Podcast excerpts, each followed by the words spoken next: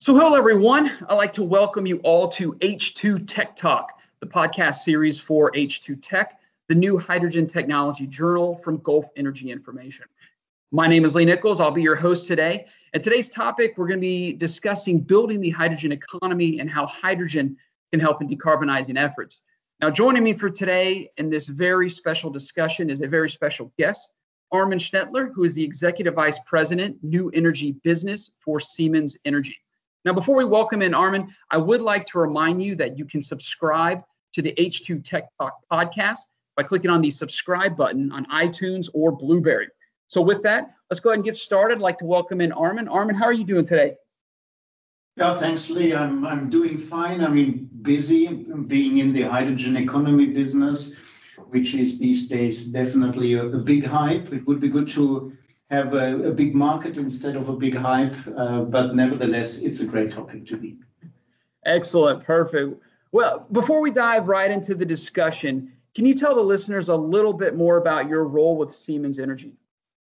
Uh, yes, certainly. I mean, I joined uh, Siemens at these days uh, already in 2013 in the in the corporate technology, and joined Siemens Energy with the you know the with the funding or foundation of this new company last year. And here at Siemens Energy, I'm in charge for the unit which is called New Energy Business. It's more or less all about the uh, hydrogen business at Siemens Energy and mainly focusing on the electrolyzer business, which is the essential part talking about green uh, hydrogen, so the energy of the future.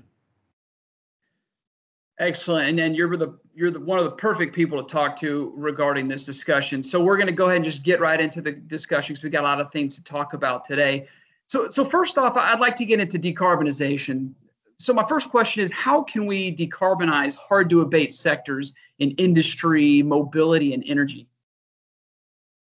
First of all, what's important to see is that uh, today, when we are talking about decarbonization and energy transition, people mainly think about uh, green electricity, right? And uh, however, uh, the electric share in the final energy consumption today is in the range of 20 25% with electric mobility, electric heating, and electric drives, uh, this share may, may increase until, say, 40, 45%.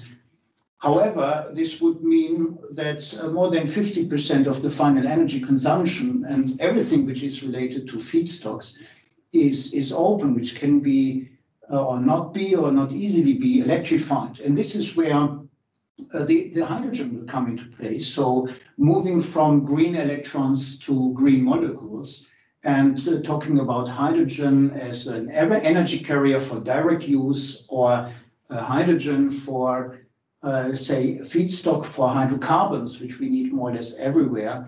So this we call uh, the sector coupling. So using green electricity via green hydrogen in all areas like steel industry, mobility, talking about synthetic fuels, kerosene and all of that, and even doing, say, some blending of, of natural gas and gas pipelines uh, with hydrogen. I mean, there are many options and applications. Excellent. And, and I'm glad you mentioned hydrogen because, of course, my next question is, is all about the hydrogen economy. So, what is your strategy to succeed in the hydrogen economy?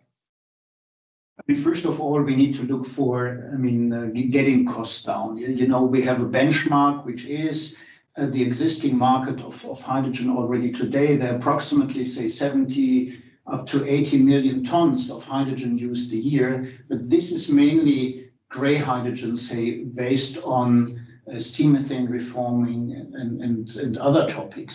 So when talking about the hydrogen economy in the future, then we are talking about a colorful uh, and mainly green hydrogen. So talking about uh, the new market is uh, taking costs out.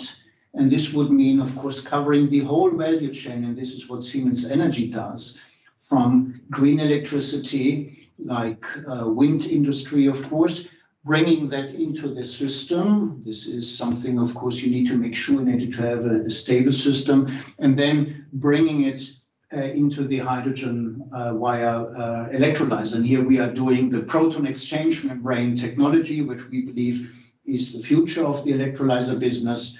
And then we are talking about the next stage, which is more downstream, say, as a direct use in mobility, in fuel cell, uh, say, mobility, for instance, in, in steel plants, in refineries, for instance, to produce methanol or synthetic fuels, as we do, for instance, in the southern part of, of Chile for synthetic fuel, or in the Middle East, together with our partners, talking about uh, synthetic kerosene. So it's all about the upscaling, so make it big. We believe in big markets, so decarbonization is not uh, nice and small. It's about big and beautiful, I would say here. So being big is an important part, going where electricity is cheap, and then finding the right partners, especially when Siemens Energy and with our partners are moving downstream. So we are starting from the green electrons, ending typically up with the green hydrogen, and then with our partners going to the methanol, ammonia, or fuel parts and the direct, uh, say, application. This is our strategic, so going towards economy of scale effect and in the downstream business using uh, partners with our partners in the economy of scope. Excellent. So I, I like to switch now to renewable energies. And my next question then is how can we make use of the potential of renewable energies in remote or offshore regions? Um, so as I said, hydrogen is the future topic. Uh, on the other hand, hydrogen is really offering a challenge for transportation. Yeah, you know, it's element number one so very light, uh, only uh, very, very small molecule, right? so difficult to transport. You can cool it down, liquefy it, put it under high pressure, but in any case, it's requiring a lot of energy or requiring high costs on the other side.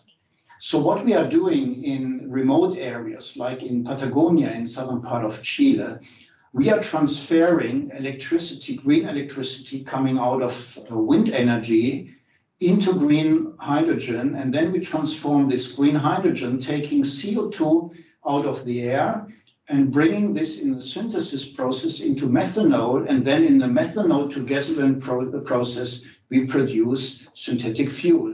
This will be taken uh, or will be shipped to Europe. I mean, our partner, the off-taker partner here is Porsche, of course, you all know. And maybe in the future, I mean, we are starting now in Haru Oni, in our project in Patagonia, on in a pilot application. But already 24, if everything is, is going well, we, we would like to produce more than 50 million of liters of synthetic fuel a year and by 26 already more than 500 million liters a year. So definitely going from electricity to hydrogen to fuels and then uh, to um, to transport it via ships. But this is the first one.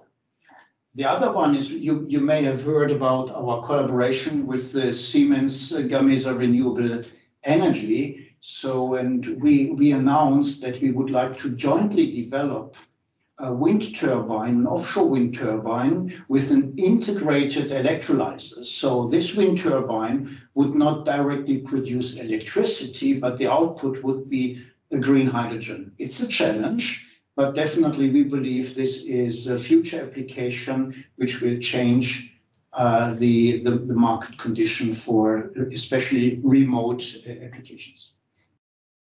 And I like to go back to one thing you said at the beginning of your answer there, and that was, of course, cost, which is a crucial aspect of all of this. So I'm kind of wondering if you if you can explain a little bit more. What are the main levers on the hydrogen production cost? Yeah, I mean, we, we talk about the so-called levelized cost of hydrogen. I mean, here we need to think about three major aspects. The first one is, and this is the dominating part, is the, the cost of green electricity. This is very important. If you assume, say, two cents per kilowatt hour, say equivalent to $20 per megawatt hour, and requiring approximately 50 kilowatt hours per kilogram of hydrogen, then we are talking about approximately one US dollar per kilogram hydrogen of electricity cost. In addition, what is also important is the utilization factor of the infrastructure, of the electrolyzer plant, of the synthetic fuel plant. So the more hours a year you operate your plant, the better it is for the cost situation. So what does it mean? It is important to move into areas, and we were talking about these remote areas like Patagonia, where you have a, lot of wind, where you have cheap electricity cost due to the fact that you have a lot of wind, and therefore you have a high utilization factor for the hydrogen electrolyzer. And the third one is the less dominating part is the cost for the uh, infrastructure itself, say for the electrolyzer, for the synthesis process, and so on. So these three elements are important and of course then maintenance cost, efficiency of, of the plant and all of that, this is independent on the region. So talking about uh, lowest cost of, of produced hydrogen, electricity, utilization factor, and then CAPEX and OPEX of the plant we are talking about. No, it's definitely interesting. Yeah, thank you for going over that. It's, it's, it's interesting to hear that. And, and, and my last question then is, so, in your opinion, what is needed to accelerate the development of the hydrogen economy?